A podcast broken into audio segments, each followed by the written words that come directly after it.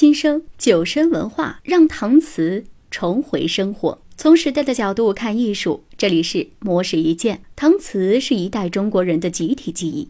曾几何时，搪瓷制品一度成为家中随处可见的日用品。但是，随着时代的发展，搪瓷无声无息地退出了我们的生活，成为父辈的记忆。然而，来自酒身文化团队的三位年轻人却通过自己的方式。让搪瓷制品重新融入人们的生活中。团队创始人之一的谢贤原本认为搪瓷是一种传统老派的材质，直到他留学海外，在展会上看到创新的搪瓷制品，才打破了固有印象。他觉得，如果把这种富有可塑性和中国情怀的材质进行创新的、有时代感的设计，让他们回归生活之中，应该会是一件非常有意义的事情。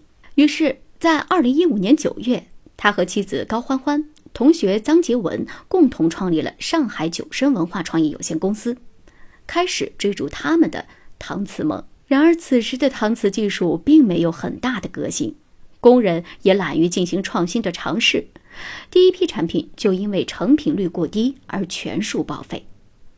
但是，经过不断的坚持与磨合，工人们开始渐渐地接受新想法，并开始优化工艺和质量。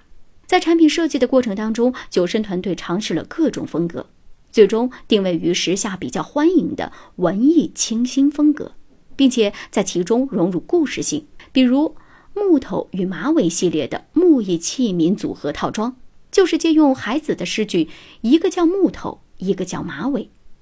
除此之外，他们还会将搪瓷与草编、陶瓷等不同材质的组合，带来全新的质感体验。